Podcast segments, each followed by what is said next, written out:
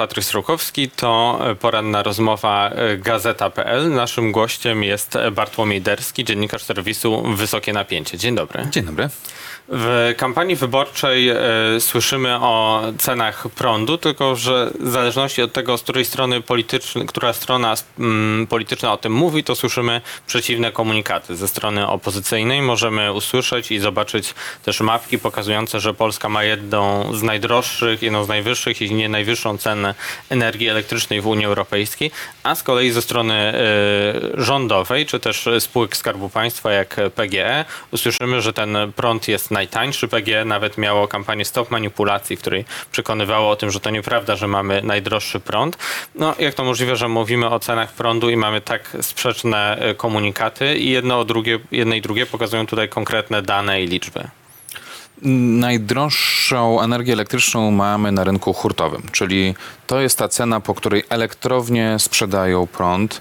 Bezpośrednio kupuje po tej cenie przemysł, a pośrednio kupują gospodarstwa domowe czy, czy większość biznesu. Tak? E, jednym słowem, po tej cenie kupują firmy energetyczne ten prąd, aby nam go później odsprzedać. Jeżeli kupują go bardzo drogo, e, najdrożej w Unii Europejskiej, a sprzedają po bardzo nis, no może nie bardzo niskich cenach, ale poniżej nawet średniej europejskiej, no to znaczy, że gdzieś pieniądze są dotowane. Dzisiaj spółki energetyczne sprzedają w ogóle energię elektryczną poniżej tych cen giełdowych, tak? Czyli jednym słowem pieniądze gdzieś muszą przepływać, bo jak widzimy jeszcze żadna spółka energetyczna nie zbankrutowała. Te pieniądze przepływają z naszej prawej kieszeni do lewej kieszeni, bo e, płacimy podatki coraz wyższe, bardzo mocno wzrosły, zwłaszcza dla, dla, dla małych i średnich przedsiębiorstw, dla, dla biznesu e, poziom opodatkowania i z tych pieniędzy dotujemy sobie sami rachunki za energię elektryczną.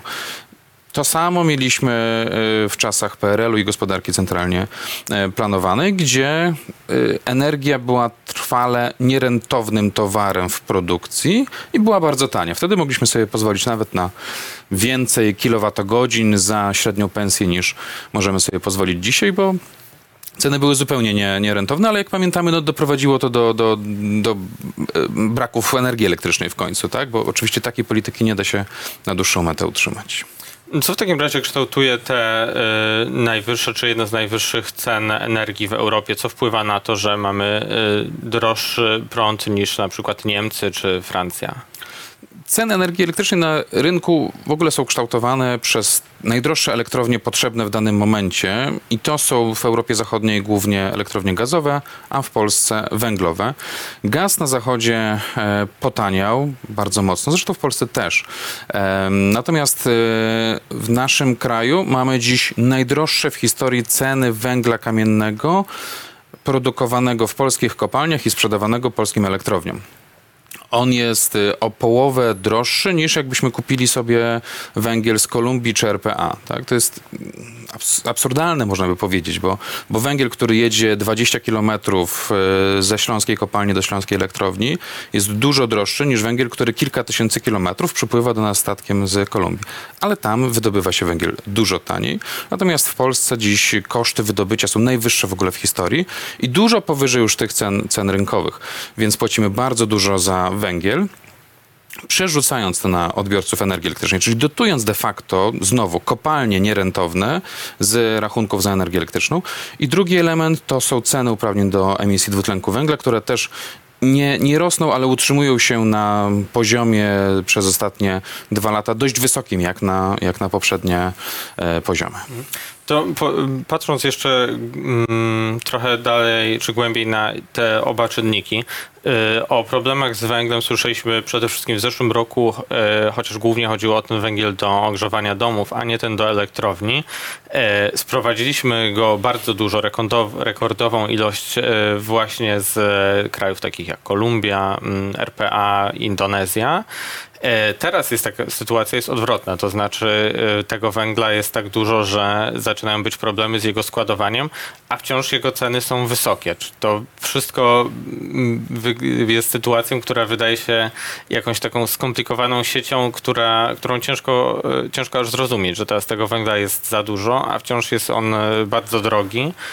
Wbrew pozorom sytuacja gospodarstw domowych się nie zmieniła. To znaczy em, Polska jest mm, jedynym krajem na świecie, który na taką skalę ogrzewa domy węglem. Tak? Wszystkie inne kraje pod koniec XIX wieku, na początku XX wieku zaczęły zmieniać sposób ogrzewania. My pozostaliśmy przy, przy węglu, jako ewenement właściwie na skalę światową. I potrzebujemy do naszych kotłów węglowych takiego średniego, grubszego węgla, tak? bo, bo takim miałym, który jest właściwie takim jak e, struktura piasku, tak? to takim węglem możemy palić w, w elektrowni w takim piecu rusztowym, zasypowym w domu ciężko. E, I tego węgla nie wydobywa się w Polsce w wystarczającej ilości dla gospodarstw domowych od 30 lat. Od 30 lat de facto importujemy cały czas ten węgiel dla gospodarstw e, domowych, bo go w Polsce po prostu e, nie wydobywamy. Mamy inną, inny sposób produkcji węgla w, w naszym kraju. Więc tutaj wciąż możemy odczuć braki zimą. Natomiast, aby ten węgiel sprowadzić w zeszłym roku, spółki energetyczne zobowiązane przez rząd musiały importować ogromne ilości węgla, aby odsiewać z niego te właśnie e, średnie, grube sortymenty. One poszły już do klientów, też dotowane przez, przez e, no, no z naszych pieniędzy, tak, z, e, z podatków i zostały nam gigantyczne ilości miałów węglowych, którymi nie napalimy w piecach, e, natomiast elektrownie, ponieważ mamy w tym roku bardzo wysokie ceny energii elektrycznej, nie są w stanie go przepalić i wyeksportować, nie wiem, do, do Niemiec czy Francji, tak? Tak jak było w zeszłym, e, w zeszłym roku, więc paradoksalnie mamy e, nadpodaż tego węgla dla elektrowni i możemy mieć niedobór dla, dla gospodarstw domowych.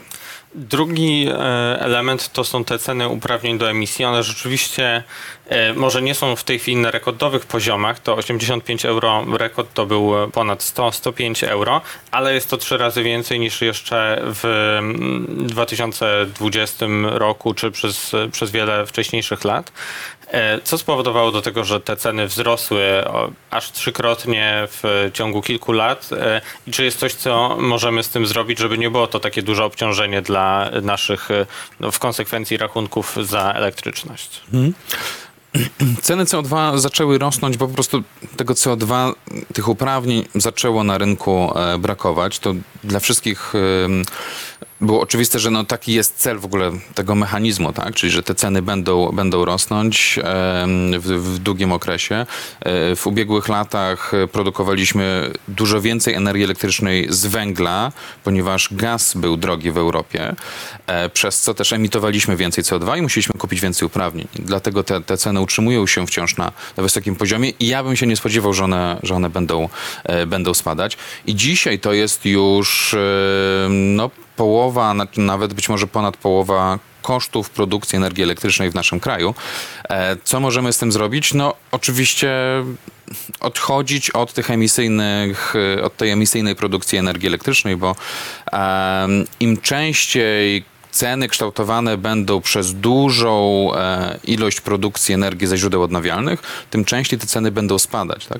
Kiedy mamy naprawdę bardzo dużo OZE na polskim rynku, y, dochodzimy już do cen ujemnych wręcz. Czyli jednym słowem mamy nadmiar e, energii. E, jeżeli, jeżeli dobrze mm, jakiś przemysł handluje, to może nawet zarobić na tym, że w ogóle zużyje energię w tych, w tych godzinach. I to oczywiście z czasem obniża te średnie ceny energii na rynku.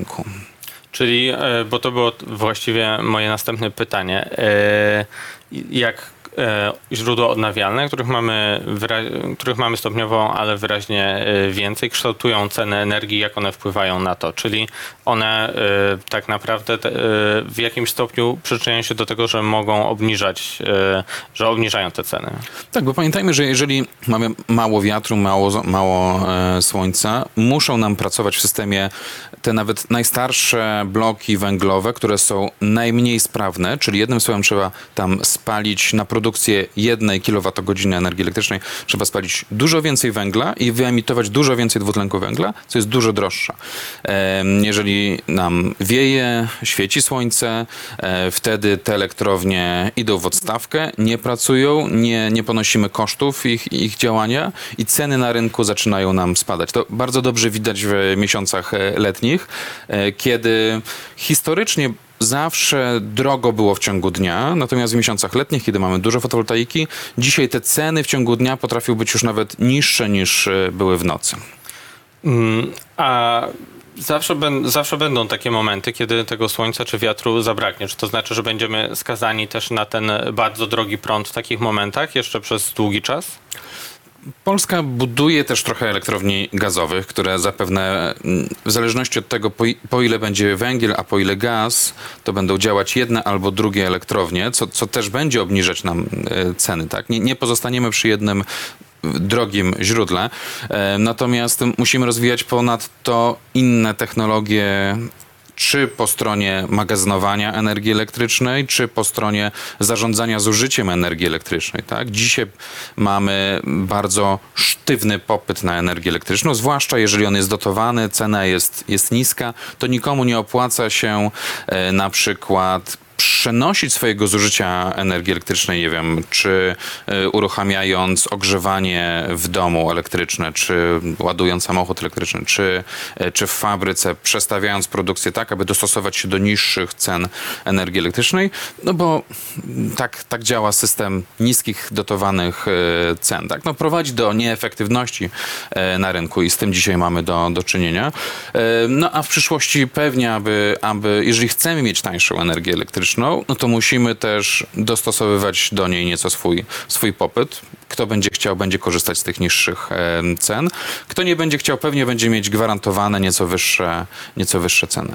Czyli te wyższe ceny prądu paradoksalnie mają pewien pozytywny być może aspekt, że uczą nas oszczędności czy efektywności w, w wykorzystaniu tej energii. Ja szczerze powiedziawszy, e, wcześniej nigdy nie zwracałem uwagi na to, na przykład ile router e, internetowy zużywa, ale jak sobie ostatnio podłączyłem urządzenie, żeby sprawdzić, to okazuje się, że ja za, za prąd do zasilania tego routera płacę więcej niż za sam internet, który przez ten router płynie w cudzysłowie, e, więc teraz na przykład wyłączam go na noc, tak? bo, bo, bo rzeczywiście to, są, to jest kilkadziesiąt złotych miesięcznie. To są już pieniądze, które, e, które robią różnicę. Tak? Jakby to było 10 złotych miesięcznie, jak do niedawna, pewnie bym tego nie robił. E, no tak działa rynek, tak każdy z nas podejmuje, podejmuje decyzje, które są w, w, w jakiś sposób uzasadnione. Jak to są grosze, to, to nie zwracamy na to uwagi. Tutaj mówimy o tych obecnych cenach energii, ale chciałbym, żebyśmy na tyle, na ile to możliwe, spojrzeli w przyszłość. E, W ostatnich tygodniach, między innymi w Gazecie Wyborczej czy w Polityce, pojawiły się artykuły powołujące się na Forum Energii, które mówią, że w przyszłym roku ceny prądu dla odbiorców mogą wzrosnąć nawet o 80%, bo e, między innymi e, dlatego, że tak utrzymanie tych mrożonych cen na takim poziomie jak teraz stanie się po prostu niemożliwe. Jak Pana zdaniem mogą kształtować się e, ceny e, prądu dla odbiorców indywidualnych w przyszłym roku? Nasze analizy w ramach Wysokie Napięcie.pl są, są bardzo zbliżone. One są troszeczkę bardziej optymistyczne może niż to, co, co, co pokazało Forum Energii, ale, ale rzeczywiście no dzisiaj ta pierwsza stawka to jest 41 groszy netto za samą energię elektryczną, do tego dystrybucja i, i, i VAT oczywiście dochodzi. E, No a, a średnie ceny zakupu dzisiaj energii na, na rynku przez spółki energetyczne no to jest 60 kilka groszy, tak? Czyli tutaj o ponad połowę sama energia elektryczna e, musi nam wzrosnąć, o ile oczywiście nie będzie żadnych mechanizmów e, mrożących. Czy będą, to, to, to, to się przekonamy. Na pewno im dłużej subsydiujemy energię elektryczną dla wszystkich gospodarstw domowych, tak, no to tym dłużej będziemy e, mieć też wyższe ceny energii elektrycznej, tak? bo, bo, bo to zużycie nie będzie wcale e, gdzieś tam współgrać z tym, kiedy mamy, kiedy mamy tańszą produkcję energii ek- elektrycznej. E, na pewno dużo lepszym pomysłem byłaby ochrona gospodarstw domowych, które naprawdę tej ochrony potrzebują. Tak? To, to są pewnie 2 miliony gospodarstw, może 3 miliony gospodarstw. Ale dzisiaj rozsypujemy pieniądze na 16 milionów gospodarstw domowych, bo politycy liczą, że każdy z tych 16 milionów to jest potencjalny wyborca. Tak? Najlepszy przykład to ostatnia, ostatnia obniżka obowiązkowa wprowadzona rozporządzeniem, coś czego e, no w państwach demokratycznych raczej się nie stosuje, tak? I, i, i w gospodarce rynkowej tym bardziej. Em, czyli nakazanie obniżki jakiegoś towaru bez żadnej, żadnego odszkodowania, tak? To równie dobrze rząd mógłby powiedzieć, że obniżamy ceny chleba czy alkoholu o 50% od przyszłego miesiąca i każdy sklep musi go sprzedawać o połowę taniej, tak? I koniec dyskusji albo zapłaci karę. Coś takiego dzisiaj dzieje się na rynku energii elektrycznej, no bo oczywiście mamy wybory, tak? Jakby nie ma tutaj innego racjonalnego uzasadnienia, dla którego to, to robimy. Zamiast zatroszczyć się o gospodarstwa, które mogą mieć jeszcze niższą cenę, tak? Jeżeli na, na, naprawdę tego potrzebują.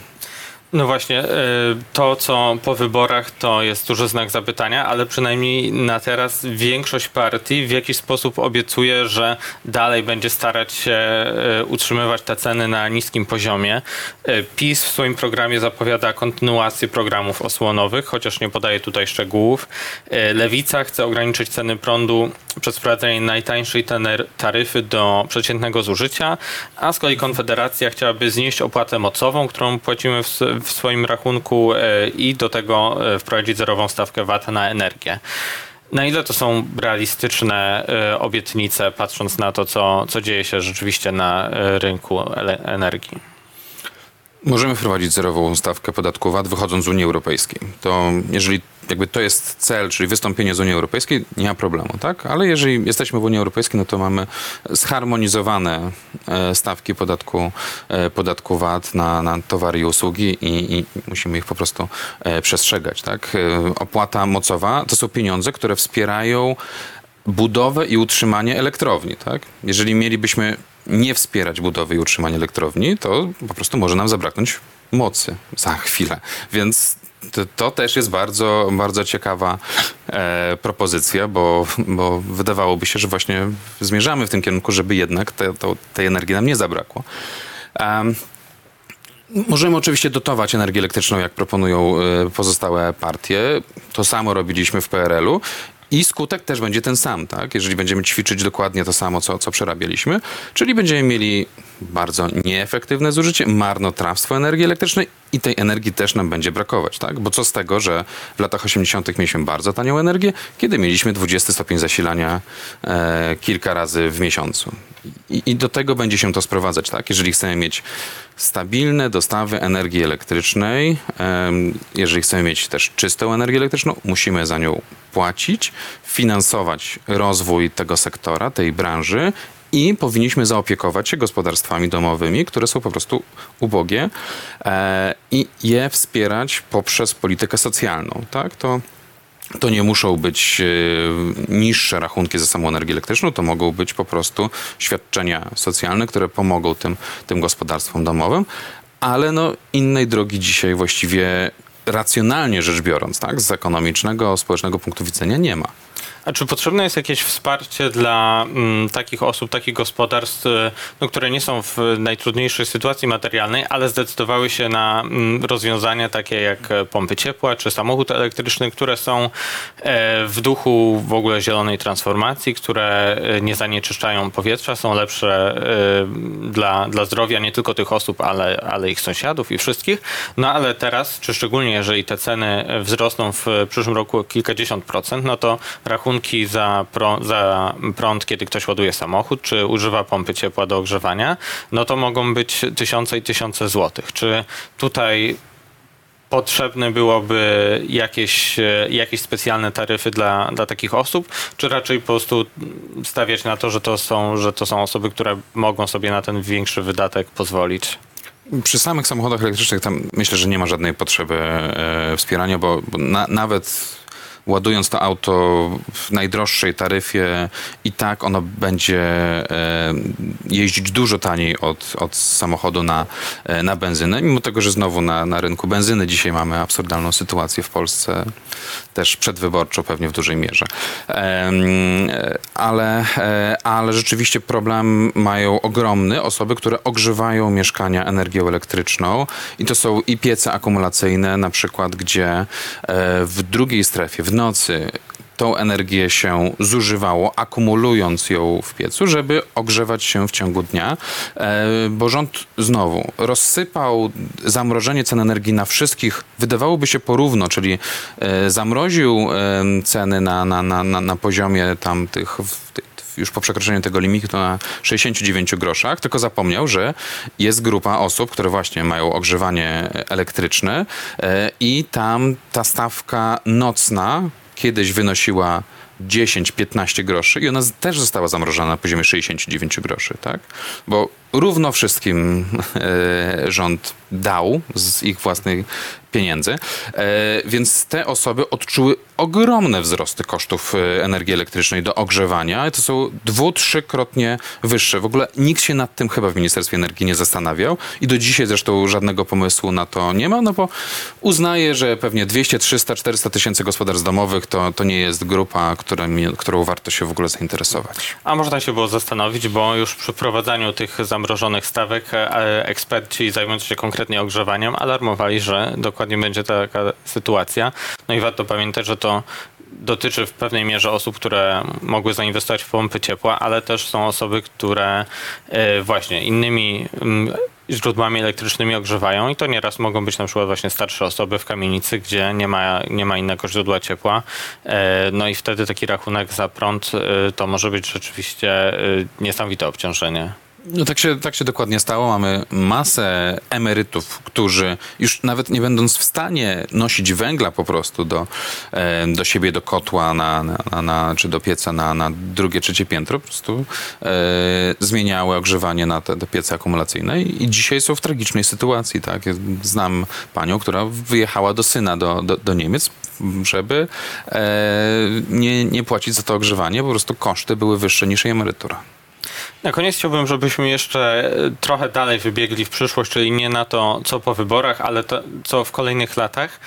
E, Wiadomo, że w Polsce w energetyce, a szczególnie w polskiej energetyce nie ma super prostych recept, ale jaki jest taki ogólny kierunek, który doprowadziłby do tego, że te ceny mm, energii w jakiś sposób by się ustabilizowały? No właściwie to, o czym trochę już, już wspominaliśmy podczas naszej em, rozmowy, czyli inwestycje w źródła i odnawialne. Z jednej strony, pewnie kontynuacja w te gazowe, tylko też e, z takim przeświadczeniem, że to nie będą elektrownie czy elektrociepłownie gazowe, które będą działać cały czas w podstawie, tylko to będą źródła, które będą uzupełniać energię elektryczną, kiedy nie będzie wiało i nie będzie świeciło słońce, bo chodzi też o to, abyśmy nie wpadli w pętle państwa, które za e, setki miliardów złotych importuje paliwa kopalne znowu, tak? Bo, bo dzisiaj do tego też się, e, też się e, sprowadzamy, tak? Mamy dziś dużo więcej importujemy oczywiście paliw niż, niż jesteśmy w stanie wyeksportować. Postawienie oczywiście na efektywność energetyczną, wspieranie tej efektywności energetycznej, czyli, czyli i termomodernizacja budynków, i wspieranie e, tej efektywności w przemyśle, czyli obniżanie zużycia e, energii. I, i, I mamy no pewnie jeszcze, jeszcze kolejny, kolejny element, to, to wsparcie tych gospodarstw, które rzeczywiście tego najbardziej, najbardziej potrzebują. I to jest pewnie szersza polityka w ogóle społeczna, tak? Czy na przykład zostawiamy osoby starsze w 100-metrowych, wyziębionych, wilgotnych domach, e, starych, nieocieplonych, czy inwestujemy gigantyczne pieniądze w ich ocieplenie, czy też inwestujemy w budynki dla seniorów e, i wspieramy po prostu budownictwo dla, dla tych osób, aby, aby one sobie były tam w stanie po prostu poradzić z, z, z kosztami na, na, na, na, te stare lata, bo te emerytury po prostu nie są, e, nie są wysokie przecież. E, No i w dłuższym horyzoncie oczywiście teoretycznie energetyka jądrowa może nam pomóc, ale to, to mówimy o latach 50. czy, czy 60. Do tego czasu no po prostu inwestycje też w, w odnawialne źródła energii i też uelastycznianie rynku, tak? czyli dokładnie odwrotny kierunek niż dzisiaj mamy, czyli po to, aby, aby ten odbiór energii elektrycznej też dostosowywał się e, nieco do tego, e, jak pracują te odnawialne źródła energii, czy, czy na przykład żebyśmy zwiększali zużycie energii w nocy, kiedy po prostu nie pracuje nam przemysł. E, Czyli, no bo to jest coś, co mm, będzie wchodzić w życie już niedługo, prawda? Że będziemy e, to zużycie będziemy mogli liczyć już nawet godzinowo i rzeczywiście płacić za ten prąd, na przykład e, jeżeli w, słoneczne południe jest, pracuje bardzo dużo fotowoltaiki, to będziemy mogli wtedy na przykład zużyć ten tańszy prąd, na przykład, żeby właśnie włączyć ogrzewanie, nagrzeć, no może akurat w latem, ale powiedzmy w słoneczny dzień w grudniu nagrzać w ciągu dnia tym tańszym prądem nasz dom. Y, Tak, przepisy wejdą, tylko jeżeli będziemy mieli dotowaną energię elektryczną w, dla wszystkich w takiej taryfie podstawowej, tak, no to nikt racjonalny nie będzie korzystał z tamtej, e, z tamtej taryfy, bo po prostu zaoszczędzi minimalne e, pieniądze, musząc się nieco wysilić, w sensie cokolwiek, cokolwiek zrobić. E, Tak więc, no, jeżeli tak będzie wyglądać polityka, polityka energetyczna, no to, to na pewno nic się nie zmieni. A jak na te ceny i, i te, te transformacje może wpływać jeszcze kwestia tego, jak ułożą się e, kwestie dotyczące spółek energetycznych. Tutaj mamy akurat dosyć mocny rozdział pomiędzy tym, co proponuje partia rządząca, a część opozycji, rząd chciałby połączyć e, duże aktywa węglowe, elektrownie w jedną Narodową Agencję Bezpieczeństwa Energetycznego, która byłaby takim ogromnym tworem, który odpowiadałby za wielką część prądu mm, kupowanego e, przez, mm, przez nas w Polsce, a z kolei na przykład Koalicja Obywatelska mówi o trochę większym, może nie prywatyzacji, ale urynkowieniu, e, trochę podziale tych spółek, tak żeby te spółki obrotu były trochę oddzielone od e, wytwórców energii, czyli dwa bardzo różne kierunki. Jak te podejścia mogą wpływać na, po- na transformację i w konsekwencji na cenę energii? No jakbyśmy mieli na rynku jednego producenta samochodów, który ma 70% rynku, no to można się domyślać, jakby to wpłynęło na ceny samochodów, tak? Znaczy, to byłby podmiot, który po prostu mógłby niemalże dowolne ceny y, dyktować rynkowi i to jest dzisiejszy pomysł rządu. To znaczy, wszystkie aktywa e, węglowe w jednym worku to będzie wytwórca energii elektrycznej, który będzie odpowiadać za no mniej więcej 70% wytwarzania w kraju i od decyzji już bardzo politycznej, bo to już nawet nie będzie spółka notowana na giełdzie, e, będzie zależało po ile będzie ta energia sprzedawana, tak? No, mam spore wątpliwości, czy, czy, czy to będzie tańsze i efektywniejsze.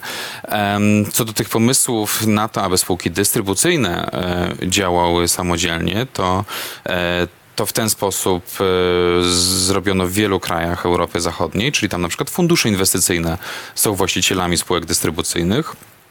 E, Zależy im na optymalizacji tych, tych spółek, czyli jednym słowem, jak dzisiaj na przykład te spółki mówią, że przyłączą jakiegoś odbiorcę za 2-3 lata, to na zachodzie przyłączą go za pół roku, bo zależy im na tym, żeby po prostu zarabiać pieniądze na dostarczaniu, dystrybuowaniu energii elektrycznej, a w Polsce te spółki są ograniczone tym, że muszą dotować na przykład kopalnie, dotować nierentowne wytwarzanie energii elektrycznej, a za, za, za moment dotować też w ogóle nierentowną sprzedaż energii elektrycznej, tak? Czyli, czyli e, nie rozwijamy dystrybucji, która jest krwiobiegiem gospodarki, tak? która e, jest coraz ważniejsza. Energia elektryczna zastępuje nam coraz więcej e, paliw i innego sposobu zasilania fabryk na przykład, tak? urządzeń w fabrykach e, i jest szalenie istotna, a my dzisiaj te spółki e, traktujemy jako takie dojne krowy. One mają bezpieczne, stabilne taryfy i pieniądze, które zarabiają, są często inwestowane w inne nierentowne części tych koncernów energetycznych. Nie ma pieniędzy na rozwój sieci dystrybucyjnej. Te problemy, jakie widzimy z fotowoltaiką, na przykład w gospodarstwach domowych, też częściowo wynikają z tego. Problemy, z, jakimi ja się spotykam, rozmawiając ze, z przedsiębiorstwami, że one nie są w stanie rozbudować fabryki albo zbudować nowej fabryki, bo w Polsce przyłączą ją za dwa lata, więc idą na przykład do Czech czy na Słowację gdzie przyłączą tą fabrykę w ciągu kilku miesięcy, może roku i po prostu Polska traci na tym e, podwójnie, tak. No myślę, że to bardzo ważny wniosek na koniec, że ta energia elektryczna y, to nie tylko, no oczywiście nasze podstawowe potrzeby, ale też ym, coraz bardziej ten krwiobieg y, gospodarki, przemysłu i no nie, nie tylko w takim stopniu jak jest, ale coraz bardziej, coraz bardziej wraz z transformacją, no i dlatego y, to, mm, to pewnie powinien być jeden z, z podstawowych czy najważniejszych planów, które, mm, czy wyzwań, które będą przed, przed rządzącymi. No a jakie będą konkrety, to zobaczymy po 15 października. Bardzo dziękuję za e, wyjaśnienie tych e, kwestii. Naszym gościem był Bartłomiej Derski z serwisu Wysokie Napięcie. Dziękuję serdecznie. A to była poranna rozmowa Gazeta.pl. Na kolejny program zapraszam już jutro. Patryk Strzałkowski, do zobaczenia.